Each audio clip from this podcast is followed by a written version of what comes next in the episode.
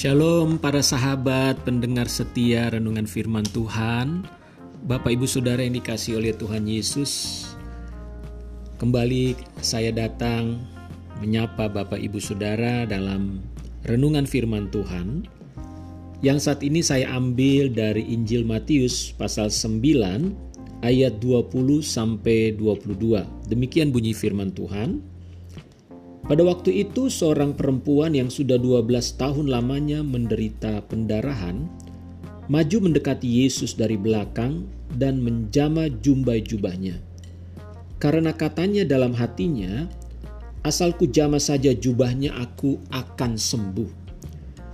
Tetapi Yesus berpaling dan memandang dia serta berkata, Teguhkanlah hatimu, hai anakku, imanmu telah menyelamatkan engkau. Maka sejak saat itu sembuhlah perempuan itu. Para sahabat pendengar sekalian, kisah ini menceritakan seorang perempuan yang sudah 12 tahun menderita sakit pendarahan. Dan di dalam Injil Markus diceritakan bagaimana seluruh hartanya nyaris habis, bahkan mungkin sudah benar-benar habis untuk membiayai pengobatannya. Dia sudah pergi ke berbagai tabib, dokter yang ahli sekalipun. Namun sakit pendarahannya tidak pernah berhenti. Tentu saja bagi seorang perempuan ini adalah sebuah penderitaan yang luar biasa.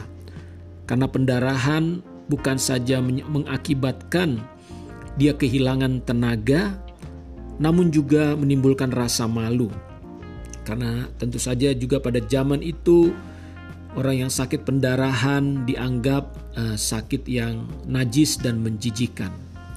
Sehingga perempuan ini tidak mudah untuk bertemu dengan orang lain. Tentu dia merasa malu dan juga dia merasa bahwa orang-orang tidak akan suka dengan kehadirannya. Namun, dia sudah mendengar berita tentang Yesus. Yesus yang menyembuhkan banyak orang sakit.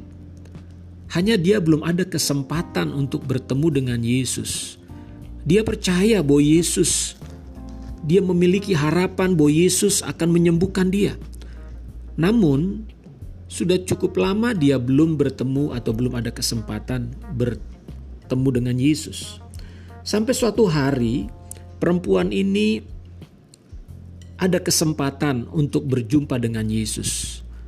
Namun sebagai seorang yang menderita pendarahan dan dia juga adalah seorang perempuan, dia tidak bisa atau dia merasa malu untuk bertatap muka langsung dengan Yesus dan meminta kesembuhan dari Yesus. Sebagai seorang perempuan tentu orang-orang merasa bahwa itu tidak pantas baginya melakukan hal yang seperti itu.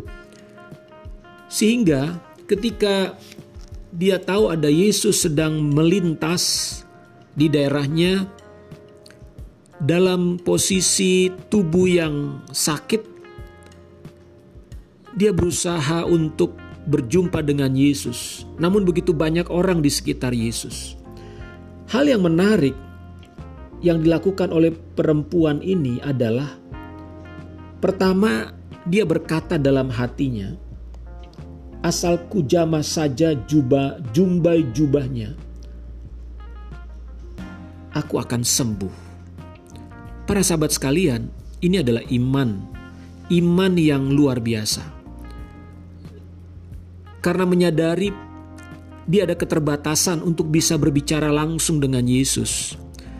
Dia mungkin akan ditolak, dia takut ditolak oleh orang-orang di sekitar situ dan juga mungkin dia takut atau dia khawatir Yesus menolak untuk berjumpa dengan dia.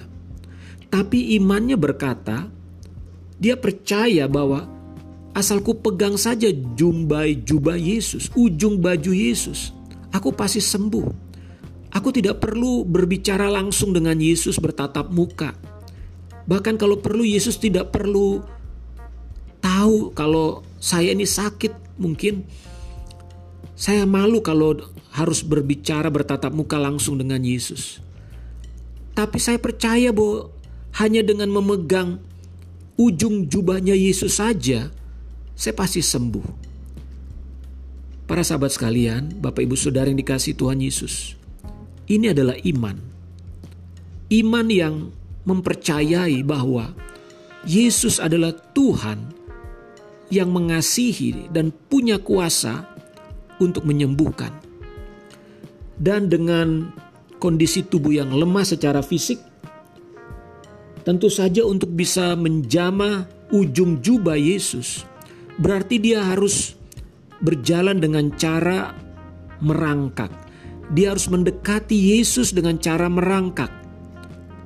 Dia bisa saya bayangkan bagaimana pada waktu itu perempuan ini sambil merangkak dia mendekati Yesus. Dan tentu saja di samping Yesus, di sekeliling Yesus ada banyak kaki-kaki dari laki-laki yang sedang mengelilingi Yesus. Jadi tentu dia berusaha dengan sekuat tenaga untuk bisa melewati kaki-kaki yang menghalangi dia untuk mendekati Yesus pada waktu itu.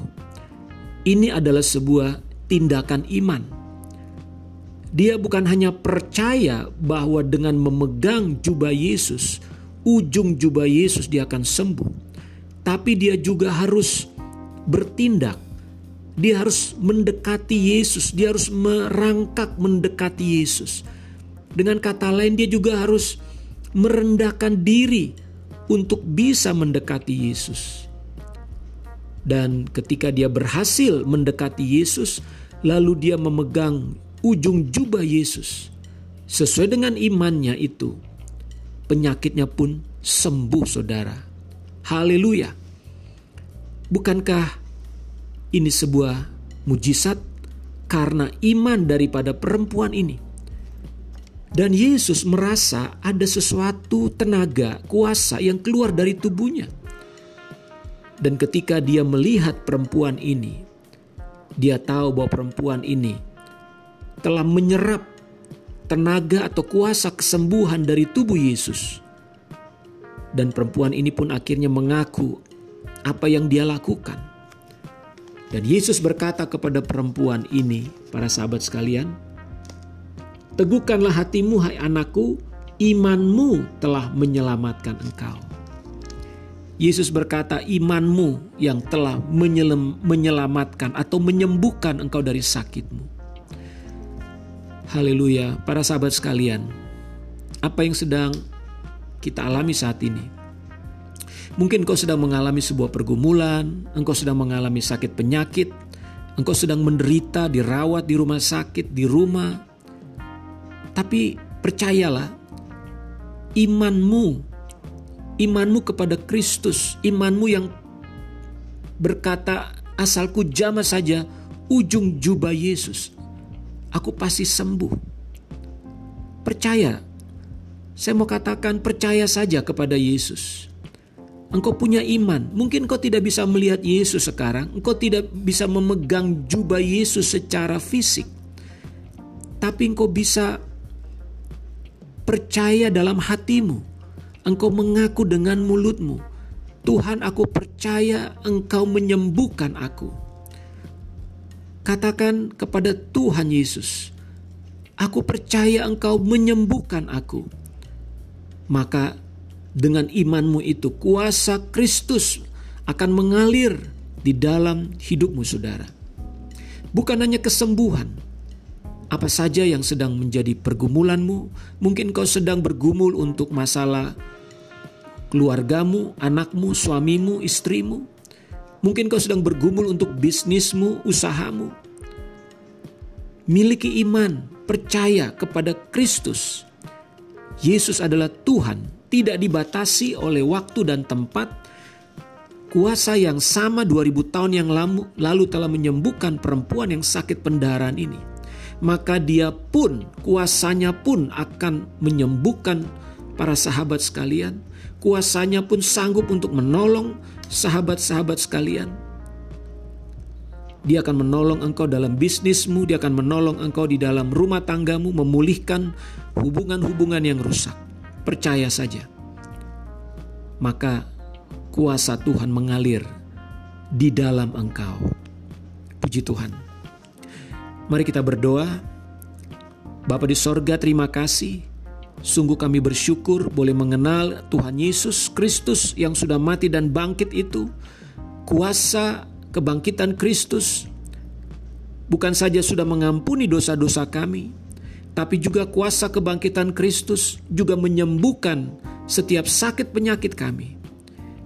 Kuasa kebangkitan Kristus membebaskan kami dari segala hal yang mengikat kami selama ini.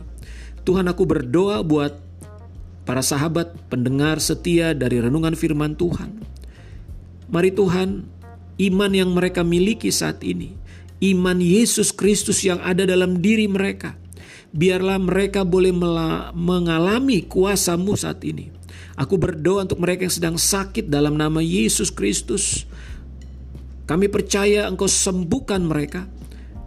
Dan kami mau katakan segala roh sakit penyakit dalam tubuh mereka kami perintahkan keluar dan pergi dalam nama Yesus Kristus.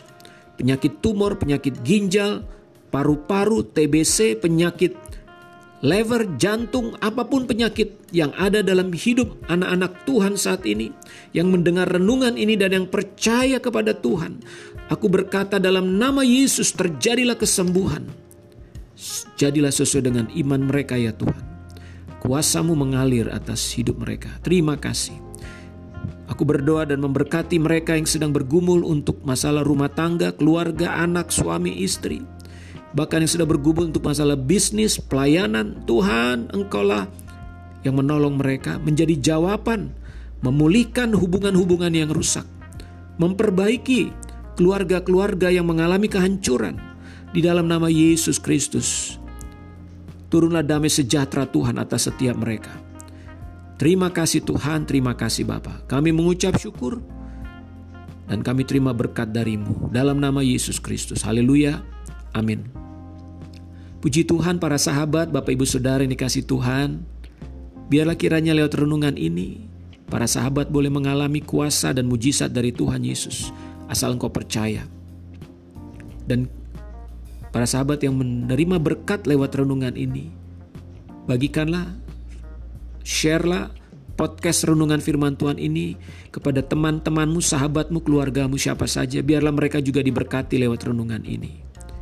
Dan sahabat sekalian, engkau sudah menjadi berkat bagi mereka. Tuhan Yesus memberkati. Shalom.